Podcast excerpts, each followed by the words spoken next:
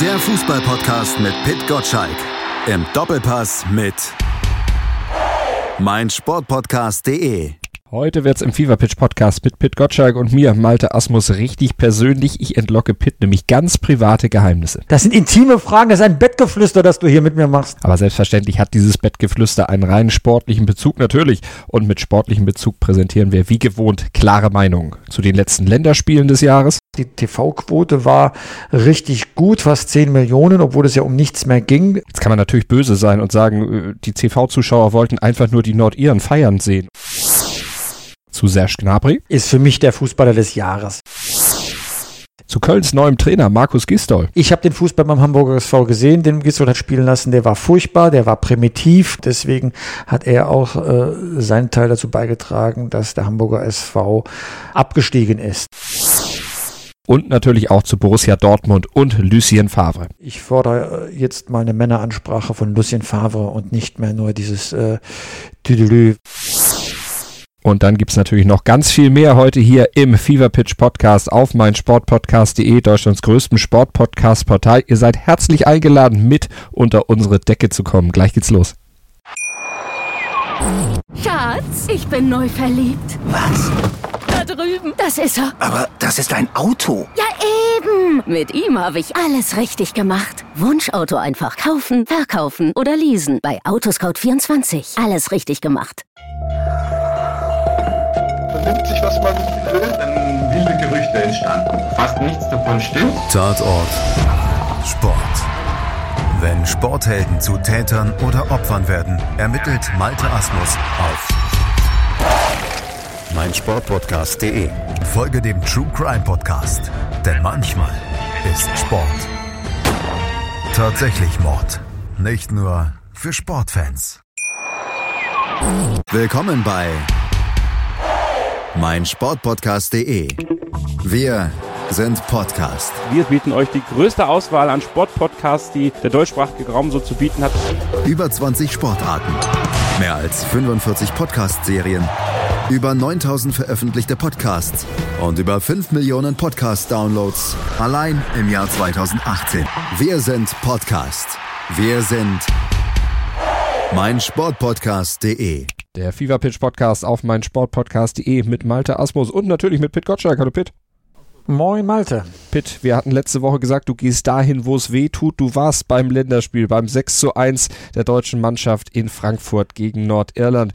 Hat das dann so wehgetan? Das war doch eigentlich ein schönes Spiel vom Ergebnis her. Deutschland hat auch noch einen, einen Rückstand gedreht. Also eigentlich passt das doch alles. Deutschland ist auf Kurs.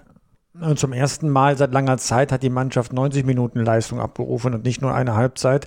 Insofern war das von der ersten bis zur letzten Minute wirklich eine tolle Vorstellung. Ja, der Gegner ist jetzt nicht eine äh, Macht des internationalen Fußballs. Wir dürfen aber nicht vergessen, wenige Tage vorher haben die Niederlande auch nur 0 zu 0 gegen Nordirland gespielt, äh, zwar auswärts, aber auch das war ja sehr überraschend, sodass die Deutschen jetzt als Nummer eins aus der Gruppe hervorgehen. Da hätten wir ja nach der Niederlage gegen Holland zu Hause in Hamburg ja auch nicht dran geglaubt, äh, dass äh, Deutschland da noch den Sprung nach ganz oben schafft. Nun war diese Niederlage gegen Holland ja die einzige Niederlage im Länderspieljahr. Dazu gab es zwei Unentschieden und sieben Siege und vor allen Dingen in der EM-Qualifikation 30 Tore. Haben wir alle zu viel gemeckert in diesem Jahr? Ich glaube ja. So im Nachhinein äh, betrachtet äh, waren wir unzufrieden nach der WM 2018, wie die deutsche Mannschaft aufgetreten ist. Wir erinnern uns an das Theater Anfang des Jahres, als drei Weltmeister aussortiert äh, worden sind. Man sah schon den Untergang des Abendlandes äh, herausziehen. Natürlich waren die Leistungen Schwankungen unterworfen. Das ist ja normal bei einem Umbruch. Wenn wir uns aber allein auf die Fakten äh, konzentrieren und sehen 3,75 äh, Tore im Schnitt in der EM-Qualifikation, nur eine Niederlage am Ende doch vergleichsweise klar Gruppenerster. Also äh, man kann natürlich über alles motzen, aber man muss auch mal würdigen, dass das für eine Mannschaft, die sich im Umbruch befindet, noch eine sehr gute Bilanz ist. Und deswegen wehre ich mich jetzt ein bisschen dagegen, alles schlecht zu machen. Äh, wir sind uns einig darüber, Probleme, klar, äh, Spielweise könnte konstanter sein. Ja, diese Fannähe äh, ist äh, nicht gegeben. Man sieht immer noch leere Stadien, da ist noch keine Verbindung. Ich bin mir aber fast sicher, sicher, wenn die EM einigermaßen läuft, äh, dann wird auch dieses Land wieder entzündet sein. Zumal ja auch drei EM-Spiele auf jeden Fall auf deutschem Boden ausgetragen werden. Die Deutschen haben ja relativ viel Glück und dürfen nach München dann zu ihren Vorrunden spielen. Also das haben sie sich dann ja auch irgendwo verdient. Ist das dann wirklich aus deiner Sicht so ein, ja, so ein Ding, was dann auch die Öffentlichkeit wieder mehr ins Boot holt, dass eben diese EM dann zu großen Teilen zu Hause ausgetragen wird? Ähm, ja, also die Stadien werden, oder das, Stadion wird dann voll sein, ist ja ganz klar. Warum man jetzt zu den äh, Freundschaftsspielen nicht in Massen strömt und selbst in der EM-Qualifikation eher zurückhaltend reagiert auf den Ticketverkauf, hat ja ganz andere Gründe. Äh, man ist nicht zufrieden mit der Spielweise, dass man jetzt sagt, Mensch, äh, das ist so begeisternder Fußball, das muss ich unbedingt sehen. Die Gegner zuletzt waren ja auch nicht äh, sehr prickelnd, Weißrussland und äh, Nordirland. Dann waren die Spiele sehr spät, 2045. Welcher Familienvater geht da mit seinem Sprössling Ding hin. Wenn er ähm, Abfahrt mit eingerechnet dann irgendwann gegen Mitternacht oder nach Mitternacht äh, zurückkommt und die Ticketpreise sind sehr, sehr äh, hoch, ja. Und daraus äh, ähm, ergibt sich so eine Melange aus Unzufriedenheit ähm, und das kann man nur kompensieren, indem man äh, wirklich mit toller Leistung dann auch dagegen hält und die Leute äh, begeistert. Und dann kann man das nur in Spielen, wo es wirklich um etwas geht. Und das wird bei der Europameisterschaft der Fall sein. Also sechs, sechs Tore gegen Nordirland helfen da noch nicht so viel, vielleicht ein bisschen nur.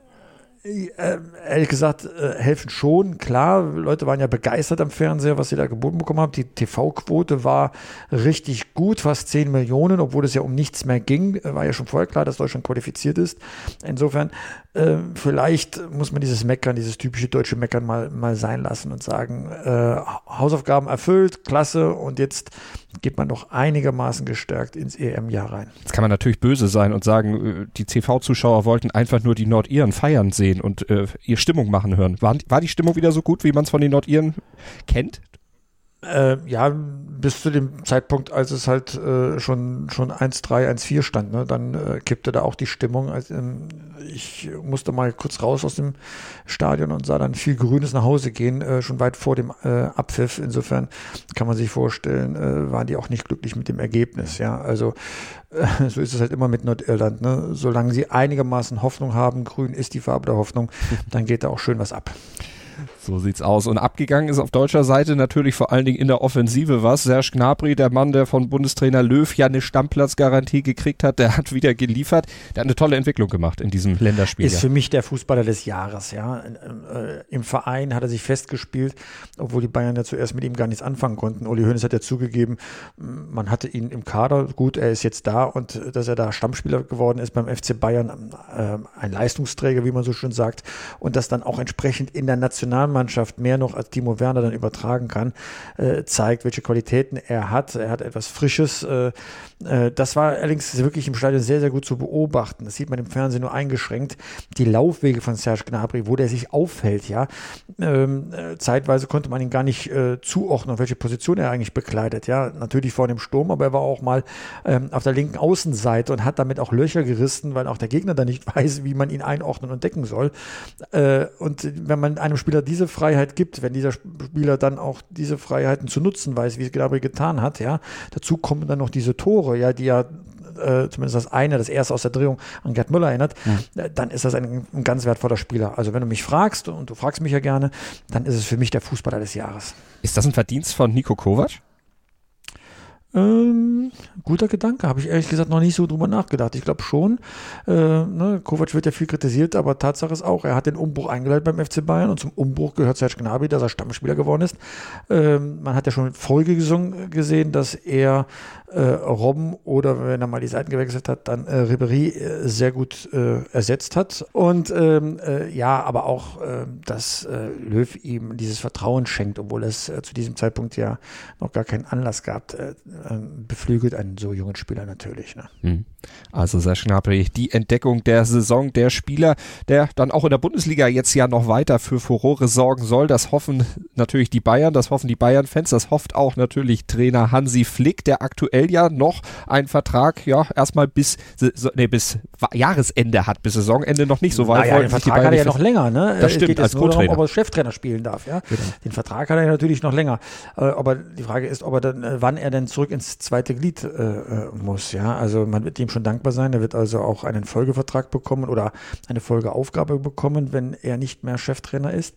Aber er macht gerade Werbung für sich. Ne? Aber bitte nicht vergessen, es war bisher erst äh, ein Spiel in der Bundesliga, das 4 zu 0 gegen Borussia Dortmund. Ja, die unangenehmen Aufgaben kommen noch, nämlich eine Mannschaft, die vom Länderspiel kommt, dann auch bei Fortuna Düsseldorf so auftreten zu lassen, dass man die Ansprüche auch erfüllt. Ja, äh, wir erinnern uns, Bayern München hat gegen Düsseldorf auch schon mal ganz furchtbar ausgesehen, ja, ja. zu, zu Hause. Vor einem Jahr, 3-3, ne? Da begann die große Krise von Nico Kovac, ja. Also man muss da schon auch seine Mannschaft dann fokussiert halten, ne? Und äh, da entscheidet sich dann die Qualität von, von Hansi Flick. Man hört nur aus der Mannschaft, äh, Robert Lewandowski hat sich entsprechend ja geäußert, dass Hansi Flick einen guten Draht hat und die Stimmung gehoben hat äh, in der Kabine, ja. Äh, aber das sagt man immer bei neuen Trainern. Ähm, jetzt muss man mal schauen, ob er noch einigermaßen gut in die Winterpause kommt und Bayern diese Personalie äh, vorher oder nachher löst. Was glaubst du denn wird passieren bei den Bayern? Jetzt ist ja einer wieder auf dem Markt oder ganz plötzlich auf den Markt gekommen, den die Bayern ja schon seit längerer Zeit durchaus mal als ihren Wunschkandidaten formuliert haben oder wo es zumindest durchgedrungen ist, dass der ein Wunschkandidat sein könnte. Maurizio Pochettino bei Tottenham jetzt gefeuert worden, soll ja einen guten Draht auch zu Hasan Salihamidzic haben. Glaubst du, das würde passen? Es ist ja ein Trainer, der kein Deutsch bisher spricht, aber wenn man sagt, man lässt Flick bis Saisonende beispielsweise weiterarbeiten und ihn dann zur neuen Saison austauscht gegen Pochettino, bis dahin kann Pochettino, der ja durchaus ein intelligentes Köpfchen ist, auch ein bisschen Deutsch lernen. Also ich glaube, die Sprache wird am Ende kein großes Problem darstellen. Wenn man möchte äh, bei einer internationalen Mannschaft, dass der Trainer äh, da entsprechende Kommandos gibt, dann geht das in jeder Sprache. Ja, ähm, zum Teil äh, sprechen ja die Spieler noch nicht Deutsch äh, und müssen sowieso die Sachen in Englisch oder Französisch äh, gesagt bekommen. Also das kriegt man irgendwie äh, gelöst. Die Frage ist ja, ob Pochettino überhaupt in die Bundesliga möchte. Er kennt die Premier League besser. er wird auch aus Spanien viele Angebote bekommen kommen. Ähm, er als Argentinier ist da ja auch äh, muttersprachlich unterwegs. Und ähm, ähm, also ich glaube, dass die Bayern sich äh, bemühen. Und wenn es heißt, er hätte einen guten Draht oder gutes Verhältnis zu Salihamidzic, die haben sich mal unterhalten. Das ist in der Fußballszene durchaus nicht unüblich, dass man sich mal äh, unterhält und mal so äh, austauscht. Aber ein guter Draht ist immer relativ. Äh, am Ende ist es ein Business. Ähm, hat Pochettino die Möglichkeiten bei Bayern München seinen Fußball spielen zu lassen? Stimmen die Finanzen? Äh, welche Spieler darf er mitbringen, wie viel Einfluss hat er auf die Entwicklung der Mannschaft. Das sind alles so kleine Aspekte, äh, die man erstmal durchdiskutieren muss. Also äh, deswegen spielt Bayern München ja auf Zeit, um mit einem potenziellen Kandidaten das auch mal wirklich äh, im Detail durchzugehen. Und äh, also, dass man mal eben anruft, komm, kommst du zu uns? Jawohl, mache ich. Und dann steht er nächste Woche im Rasen. Das ist in, nur in seltenen Fällen der Fall. Auf jeden Fall dürfte aber Bayern sicherlich ein bisschen mehr Geld ausgeben als bei Tottenham zuletzt, denn da hat man ihn ja doch sehr kurz gehalten. Und da hat er aber gezeigt, was er mit einer Mannschaft, die ihm vorgesetzt wird, die ihm letztlich auch aufgedrückt wird, die er natürlich auch in Teilen selber mit zusammengestellt hat, die er aber eben nicht verstärken konnte, letztlich leisten kann. Einerseits, ja. Äh, andererseits war diese Mannschaft in einem tiefen Konflikt mit ihm. Ähm, es war ja ein Wunder, dass man den Sprung ins ähm, Champions League-Finale äh, geschafft hat. Schon äh, vorige Saison in der Liga waren die Ergebnisse nicht bestens. Und äh, dieses Jahr waren sie ganz furchtbar. Und die Bayern haben es ja erlebt, in welchem Zustand die Bayern, äh, die, die Tottenham-Mannschaft dann äh, aufgetreten ist in der Champions League, ja äh, wie das ausgegangen, da sieben Stück da kassiert ja. auf eigenem Platz, ja. Die Mannschaft hat sich komplett aufgegeben und war nicht mehr willens, die Vorgaben des Trainers in irgendeiner Weise zu erfüllen. Das ist mal so, ähm, so mal negative äh, Sicht auf die Dinge. Äh, okay, er war ja lang genug da, dann, äh, dann zerreibt man sich vielleicht dann nochmal im Laufe der Jahre. Ähm, aber man kann jetzt nicht sagen, dass er jetzt mit jedem Spieler äh, Big Buddy war. Mhm. Aber es ist ja oder gehört ja zum Geschäft im Fußball dazu, dass ein irgendwo gescheiterter Trainer dann äh, ziemlich schnell dann bei einem anderen Club mit vielleicht auch anderen Ambitionen dann doch wieder in Amt und Würden kommt. Haben wir jetzt in der Bundesliga ja auch gesehen. Äh, Köln und Mainz zum Beispiel, da hat das Trainerwechselspielchen mit Achim Bayerlorz bei Köln gefeuert und wenige mhm. Tage später taucht er in Mainz wieder auf als Hoffnungsträger bei einer Mannschaft, die nur zwei Punkte mehr geholt hat als die Kölner. Kann das funktionieren? Ich glaube auch, dass dieser feinsinnige Achim Bayerlotz dort besser aufgehoben ist als in Köln. Köln ist ja alles ziemlich grob und sehr emotional. Äh, in Mainz schaut man schon ein bisschen mehr auf die Fakten und äh, ist in den Erwartungshaltungen nicht direkt äh, orientiert an der Champions League, so wie das in Köln nach zwei Niederlagen oder einem Aufstieg dann der Fall ist. Ja, also ich kann mir vorstellen, dass es sehr, sehr gut funktioniert. am Ende des Tages muss er auch seine Rechte Rechnungen bezahlen. Und wenn ein neuer Job dann in, in Mainz ist, warum soll er nicht dahin mhm. gehen? Ja, äh, die Kölner hätten es ja leicht verhindern können, hätten ja weiter mit ihm arbeiten äh, können. Haben sie nicht getan. Und da muss Mainz gucken, wer ist überhaupt auf dem Markt, wem vertraue ich da? Ne? Und da hat man halt dem Bayer Lutzer mehr vertraut, äh, ähm, als zum Beispiel Gistol, der jetzt in Köln gelandet ist. Der, so einfach ist das. Genau, der eben auch länger jetzt ohne, ohne Traineramt war, seit er beim HSV dann äh, gegangen wurde. Beim HSV über kurze Zeit zumindest gezeigt hat, dass er ja, eine Mannschaft beleben kann. Kann er das auch in Köln mit der Mannschaft?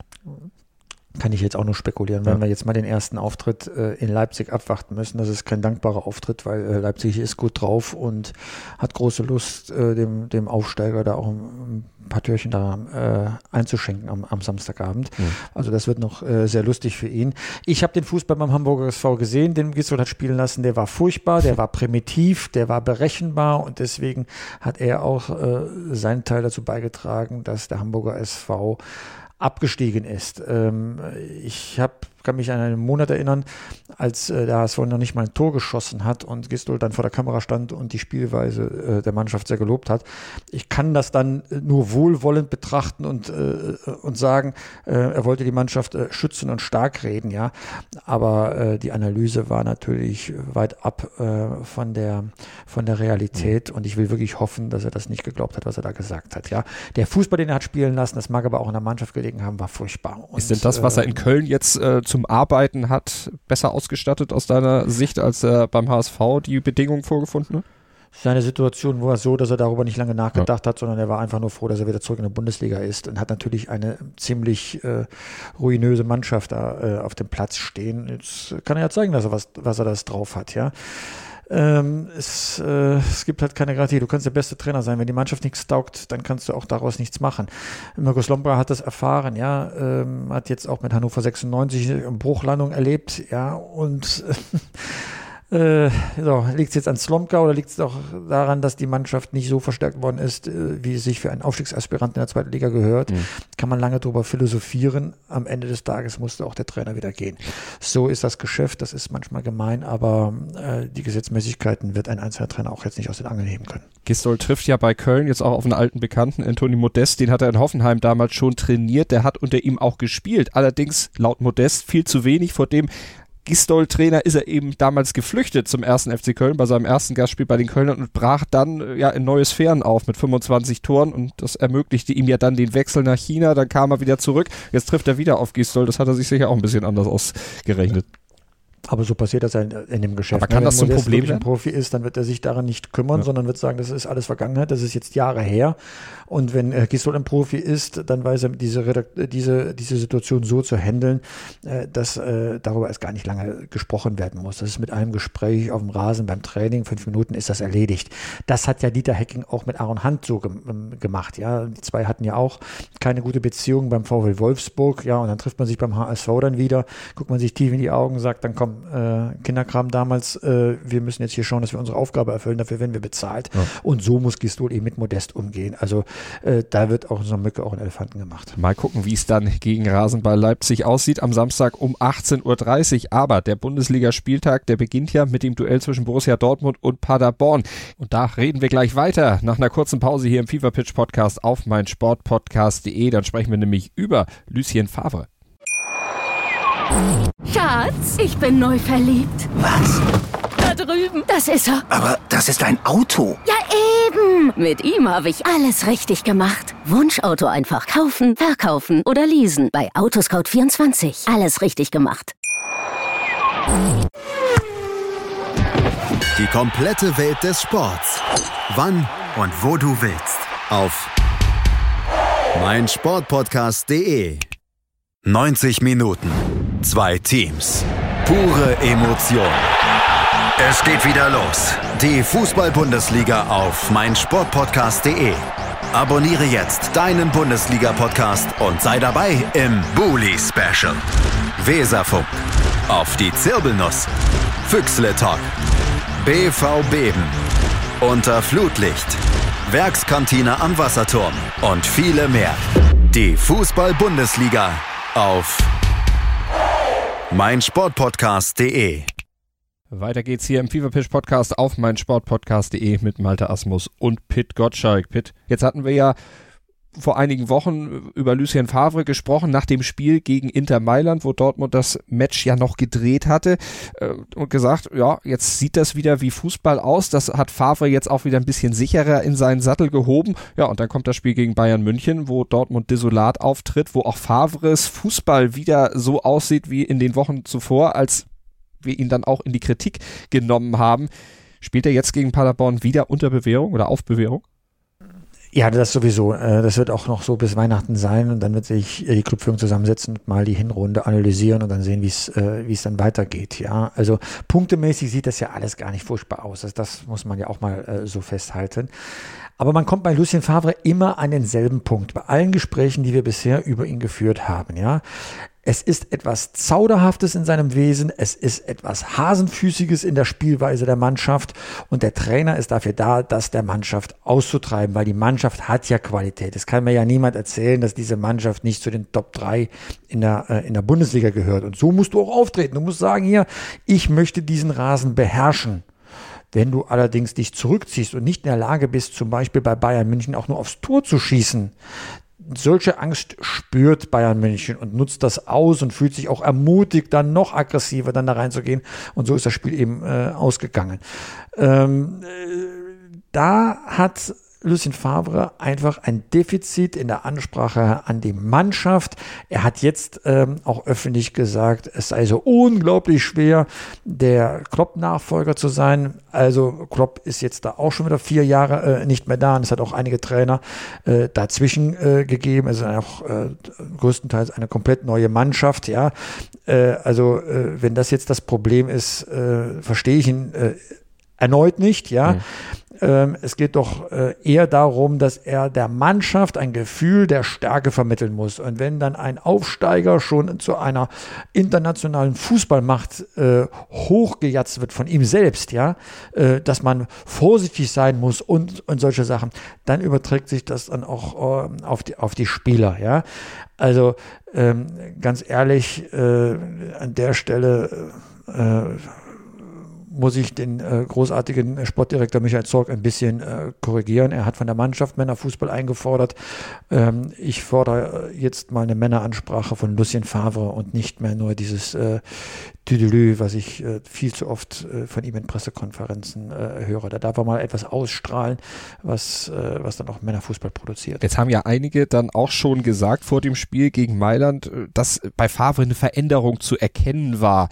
War das so ein Strohfeuer oder haben da auch einige Kollegen ein bisschen ja, vielleicht auch ein bisschen übertrieben in ihrer Darstellung oder vielleicht auch die Spieler ein bisschen übertrieben, denn ich erinnere mich an, an, ein Interview von Julian Weigel, ich glaube bei Sky war das, wo er eben auch gesagt hat, ja, die Ansprache des Trainers, die war bisschen anders als, als vorher. War das so ein Strohfeuer oder wie würdest du es einordnen, ohne jetzt Ah, das kann ich, das kann ich jetzt noch gar nicht einordnen, ne? Aber allein, dass die Spieler bemerken, äh, dass der Trainer auf äußere Umstände reagiert, ja, äh, ist ja, ist ja vielleicht als Schwäche zu äh, beurteilen, wenn man sagt, oh, äh, der Trainer ist angeschlagen, dass er seine, seinen Stil ändert, ja. Ich würde das immer als Stärke darstellen, dass der äh, äh, Favre eben zu den richtigen Ergebnissen in der Analyse gekommen ist und weiß, er muss etwas ändern, äh, was die Mannschaft vielleicht äh, weiterbringt, mhm. ja. Also Veränderung ist kein Zeichen von Schwäche in meinen Augen. Aber ähm, es ist ja relativ einfach beim Fußball. Ne? Wenn man 0 zu 4 äh, verliert äh, bei Bayern München, kann man nicht sagen, dass man alles richtig gemacht hat. Ja? Und äh, das ist ja das, was man Favre manchmal vorwerfen muss, dass er in seinen Analysen äh, so Gutes in seiner Mannschaft sieht, wo jeder Außenstehende, der das Spiel gesehen hat, sagt, äh, wie kommt er denn jetzt da drauf? Ja, so. Ne? Aber es zählt nur das Ergebnis. Äh, drei Euro Phrasenschwein, ich weiß, aber äh, hilft halt nichts. Ne? Also ähm, warten wir mal die paar Spielchen noch ab, die es äh, bis zur Winterpause äh, gibt. Äh, sechs sind das noch, wenn ich richtig gerechnet habe. Und äh, dann zieht man Fazit und dann sieht man auch, ob äh, Favre eine Zukunft in Dortmund hat oder nicht. Weil diese Mannschaft ist so stark, die muss locker unter den Top 3 der Tabelle stehen. Und zwar die gesamte Saison über Da stehen sie momentan eben nicht. Momentan stehen sie auf Platz 6 mit 19 Punkten. Mal gucken, wie sich das dann nach diesem Spieltag gestalten wird. Aber wenn wir an die Tabellenspitze gucken, dann sehen wir weiterhin Borussia Mönchengladbach da. Und der Vorsprung, der wird ja, ein bisschen größer. Jetzt sind es vier Punkte auf Rasenball Leipzig. Und wenn wir den Fever Pitch Newsletter von heute mal nochmal zur Rate ziehen, da hast du ja ein Interview mit Christoph Kramer drin abgedruckt, das er mit dem SID geführt hat. Und da fällt unter anderem der Satz von Christoph Kramer, die Bundesliga-Tabelle sieht geil aus. Kann man verstehen, aus Sicht von Gladbach, aus Sicht von Kramer und für die neutralen Fans ist es auch sehr geil. Aber ist diese Geilheit eigentlich jetzt eine Folge davon, dass die Bundesliga einfach enger zusammengerückt ist, im positiven Sinne oder im negativen Sinne? Also erstmal ist es positiv. Wir können uns ja nicht jahrelang beschweren, dass die Übermacht des FC Bayern Langeweile äh, herstellt, ja. Und äh, jetzt äh, sind die Bayern in einem Umbruch, haben ein paar Schwierigkeiten und andere Mannschaften nutzen diese Schwäche aus. Äh, dann können wir das ja nicht kritisieren, sondern müssen sagen, dann jawohl, so wollen wir die Bundesliga haben. Gladbach vier Punkte Vorsprung, die wissen ja selbst, dass sie da jetzt nicht ewig äh, so die Tabelle anführen äh, werden, also zumindest nicht mit diesem Vorsprung. Gladbach-Fans sagen, sagen, ja, stimmt, äh, der Vorsprung wird sich noch vergrößern. Aber das Schöne ist ja, dass zwischen Platz zwei 2 und Platz 7 nur zwei Punkte liegen. Das heißt, das Tabellenbild kann äh, am äh, Sonntagabend schon wieder ganz anders aussehen und das finde ich einfach großartig, weil dahinter sind dann noch so tolle Mannschaften wie Bayer Leverkusen, Eintracht Frankfurt, VW Wolfsburg, die drängen auch noch da oben in die Spitzengruppe ein. Also die erste Tabellenhälfte ist so eng, dass das richtig äh, äh Spaß macht und die Spitzenteams wissen, ein kleiner Ausrutscher führt schon dazu, dass man dann wieder hinten rüberfällt und diese Punkte tun einem am Ende weh, wenn alle auf diesem Niveau weiter, äh, weiter punkten. Also mir macht das jetzt gerade unglaublich Spaß, äh, weil die Spiele einfach dann auch attraktiver sind, die man, äh, die man da sieht. Ne? Wenn dann Dritter gegen Vierter dann spielt, dann äh, kriegt man schon äh, Indizien dafür, wie der Rest der Saison dann aussehen könnte, weil das natürlich immer ein Momentum auch bedeutet bei diesen Mannschaften. Wie lange hält denn aus deiner Sicht das Momentum bei Borussia Mönchengladbach noch an? Die spielen ja wirklich einen sehr, sehr starken Fußball unter dem neuen Trainer Rose, wo man am Anfang der Saison ja noch dachte, na, vielleicht überfordert der sie auch mit seinen Ideen von sehr viel Tempo. Aber das scheint ja mittlerweile richtig gut zu klappen und die Gladbacher können es umsetzen und offensichtlich auch konstant umsetzen. Also ich glaube, diese Prognose würde ich gerne nach dem Unionsspiel abgeben, okay. weil äh, bei Union zu spielen, wo man äh, nicht nur sag mal, in Versuchung gerät, den Gegner zu unterschätzen, weil es eben ein Aufsteiger ist. Man kommt, äh, der Gegner kann in so einen Sog reinkommen vom Publikum, weil die Stimmung ja äh, wirklich fantastisch ist an der alten äh, Försterei. Und weil Union etwas in der Mannschaft hat, auch den großen Mannschaften richtig weh zu tun. Wir erinnern uns an die Niederlage von Borussia Dortmund äh, bei Union.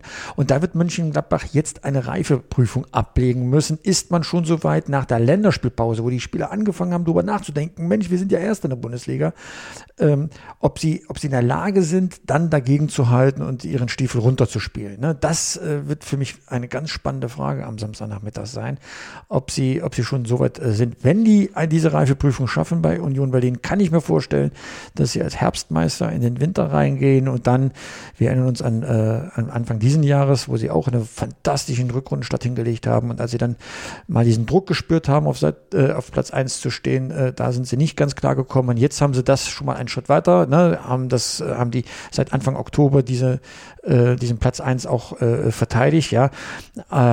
Aber auch da gilt die alte Fußballweisheit, die Saison ist noch so unglaublich lang. Aber am Samstagnachmittag werden wir schon einen äh, Schritt, ein, ein, ein Stückchen mehr wissen, äh, wozu Borussia Mönchengladbach äh, in, der, in der Lage mhm. ist. Ne? Günter Netzer äh, war beim Länderspiel ähm, im Mediacenter äh, bei Volkswagen auf einer Bühne, ist dort ähm, interviewt worden und äh, er traut dem, dem, dem, dem Brat noch nicht ganz, ja, aber das muss er dann auch so sagen. So dieser Zweckpessimismus ist auch großen Fußballspielern äh, zu eigen. Ähm, wie gesagt, ich würde mit meiner Prognose erst formulieren wollen, wenn das Unionsspiel gespielt ist. Dann frage ich dich einfach in der nächsten Woche bei Fever Pitch hier auf meinsportpodcast.de im Podcast noch einmal, aber das ist ja auch gar kein Problem. Union Berlin, ja, die haben auch ein kleines Momentum, haben ja Hertha BSC geschlagen und sich dann auch gegen Mainz durchgesetzt. Und wo wir bei Hertha sind, sie stehen ja auch vor Hertha in der Tabelle, also vor dem Lokalrivalen zwei Punkte vor. Und bei Hertha, ist ja jetzt Jürgen Klinsmann mit an Bord. Was erwartest du dir denn von ihm im Aufsichtsrat bei den Berlinern? Wie viel Einfluss kann er da nehmen und wie viel Einfluss wird das auf das Spiel der Mannschaft haben? Kann das überhaupt einen Einfluss haben? Also erstmal nicht auf das Spiel der Mannschaft. Ähm, aber Jürgen Klinsmann wird da nicht als Frühstücksdirektor äh, sitzen, sondern er wird schon eine Expertise äh, einbringen, äh, sein Netzwerk, das heißt versuchen, die große Linie, äh, die große Linie von Hertha BSC zu beeinflussen. Ne? Nicht das Tagesgeschäft, das äh, steht ihm auch nicht zu, in, in, äh, da irgendwie aktiv in das Geschäft von Michael Preetz reinzufunken. Das ist nicht, das ist nicht seine Aufgabe, sondern es geht darum, dass dort, äh, sag mal, bei den großen Entscheidungen auch eine Fußballexpertise kommt. Und das finde ich ehrlich gesagt genau richtig weil wenn nur äh, Finanzinvestoren und äh, Juristen äh, das Sagen haben bei einem Fußballverein, kann das nicht gut gehen. Äh, da finde ich es richtig, äh, wenn äh, und er ist ja auch Hertha-Mitglied, darf man nicht vergessen, wenn er da seine Expertise dann einbringt und die Dinge vielleicht auch im Sinne des Fußballs beeinflusst. Ich finde das, ich finde find diesen Move wirklich sehr smart. Äh, sein Sohn hat ja dann auch da, oder spielt glaube ich sogar noch da, ist ja da Torwart. Äh, insofern hat er wirklich auch eine glaubwürdige äh, Verbindung, hat sich immer für Berlin auch ausgesprochen, obwohl er eigentlich Schwabe ist, ja. Also das passt. Also das hat mich auch wirklich sehr gefreut. Also hat mich überrascht, mhm. aber hat mich auch sehr gefreut, als ich davon gehört habe. Ja, sein Vater, großer Hertha-Fan, kam auch oder wurde auch in der Nähe von Berlin geboren und seit 2004 ist Jürgen Klinsmann aufgrund dieser Verbindung Ehrenmitglied bei Hertha BSC. Habe ich heute auch erst gelesen, wusste ich bisher auch nicht. Ne, so, so äh, passieren die überraschendsten Dinge dann auch im Fußball. Äh, vor kurzem noch sollte er beim VfB Stuttgart mitarbeiten. Die konnten sich aber nicht darauf einigen, ihm ein bisschen Einfluss einzuräumen. Tja, das haben sie nun davon. Stuttgart jetzt macht der Hertha BSC stärker. Mal gucken, wie stark an diesem Wochenende spielt Hertha in Augsburg am Sonntag um 15.30 Uhr dieses Spiel. Habe ich noch eine persönliche Frage an dich, Pitt. Äh, bist du Links- oder Rechtshänder? Ich bin Rechtshänder, immer. Schläfst du auf der linken Seite? Ich schlafe auf der linken Seite des Bettes, wenn man drauf guckt auf das Bett. Also ich liege dann, wenn man drauf liegt, mit Rücken auf der rechten Auch Seite. Auch auf der linken Körperhälfte. Oh, das wechselt, glaube ich, mehrfach. Weil das habe ich nämlich auch Das sind intime Fragen, das ist ein Bettgeflüster, das du hier mit ja, mir machst. Ja, aber doch alles ganz harmlos. Denn es geht um sportliche Dinge. Ich habe nämlich auch gelesen bei den Kollegen der Sportbild, dass Robert Lewandowski sich von einem Schlaftrainer beraten lässt und der hat ihm geraten, weil Lewandowski Rechtshänder ist und seine Stärke im rechten Fuß hat, doch mehr auf der linken Seite zu schlafen. Äh, dann äh, sollte ich jetzt gleich mal auf den Fußballplatz gehen und meine Tore schießen. Ich möchte dann so viele erzählen, wie es Robert Lewandowski in der Bundesliga gerade macht. Ich habe da ein Problem. Ich bin Rechtshänder, aber mein linker Fuß, obwohl ich beidfüßig war, Zeit meiner nicht wirklich großen Karriere, war immer ein bisschen der stärkere. Wie liege ich denn da? Am besten auf dem Rücken, oder? Ja, äh, oder du machst, äh, du musst links wie rechts können, ne? wie wir von Olli Dietrich wissen. Das könnte auch passen, weil ich wälze mich, glaube ich, sehr viel hin und her, wird mir auch nachgesagt. Aber jetzt sind wir wirklich sehr intim geworden. Das sollten wir, weiß nicht, ob die, ob die Hörer das vielleicht hören. Mehr Bettgeflüster von Pitt und mir dann auf jeden Fall in der nächsten Woche und alles ganz jugendfrei. Dann werktags im Fever Pitch Newsletter. Den könnt ihr abonnieren unter newsletter.pitgottschalk.de und dann kriegt ihr ihn von Montag bis Samstag um 6.10 Uhr pünktlich in euer E-Mail-Postfach. Pitt und das Bundesliga-Tippspiel, das dürfen wir nicht vergessen. Du hast da mittlerweile einen Ruf zu verteidigen. Ich bin auf Platz 31, habe ich mich vorgearbeitet, habe meine Tipps schon abgegeben für das Wochenende und bin äh, freudig erregt, dass ich einen solchen Sprung vom Platz 500 so langsam äh, nach oben getan habe. Äh, ich liege noch ein ganzes schönes Stück hinter Platz 1 zurück, muss ich zugeben, aber äh, die Saison ist ja noch lang. So ist es. Und ein guter Tipp an diesem Wochenende, kann der dich schon in die internationalen Plätze befördern? Ähm, äh, nee, ich glaube nicht. Ich glaube, äh, äh, ich muss mich noch in Geduld üben. Aber der FIFA Pitch Newsletter, der ist schon auf internationalem Niveau von den, von den Zugriffszahlen her so sowieso und vom Inhalt erst recht. Also weiter abonnieren und natürlich auch unseren Podcast weiter abonnieren. FIFA Pitch auf mein Sportpodcast.de zu abonnieren mit dem Podcatcher eures Vertrauens. Einfach mal eingeben FIFA Pitch, dann werdet ihr fündig und habt unsere neuesten Ausgaben immer rechtzeitig auf dem mobilen Endgerät oder auf dem stationären Endgerät eurer Wahl, wie auch immer ihr gerne Podcast hört. Und wenn ihr uns bei iTunes hört, gerne eine kleine Bewertung da lassen, ein paar Sterne vergeben, würden wir uns sehr drüber freuen. Vielen Dank dafür, vielen Dank fürs Interesse, Pitt, und vielen Dank dir für die intimen Einblicke. Bis nächste Woche. Alles klar. Ciao, ciao, Malte. Schatz, ich bin neu verliebt. Was? Drüben. Das ist er. Aber das ist ein Auto. Ja, eben. Mit ihm habe ich alles richtig gemacht. Wunschauto einfach kaufen, verkaufen oder leasen. Bei Autoscout24. Alles richtig gemacht. Vernimmt sich, was man will, dann wilde Gerüchte entstanden. Fast nichts davon stimmt. Tatort. Sport. Wenn Sporthelden zu Tätern oder Opfern werden, ermittelt Malte Asmus auf meinsportpodcast.de. Folge dem True Crime Podcast, denn manchmal ist Sport tatsächlich Mord. Nicht nur für Sportfans.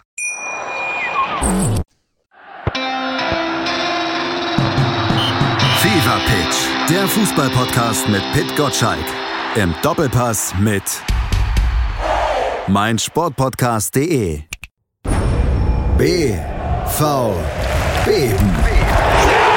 Der wöchentliche Podcast zu Borussia Dortmund mit Julius Eid und Christoph Albers. Voller echter Liebe auf meinsportpodcast.de. Schatz, ich bin neu verliebt. Was? Da drüben. Das ist er. Aber das ist ein Auto. Ja, eben. Mit ihm habe ich alles richtig gemacht. Wunschauto einfach kaufen, verkaufen oder leasen. Bei Autoscout24. Alles richtig gemacht.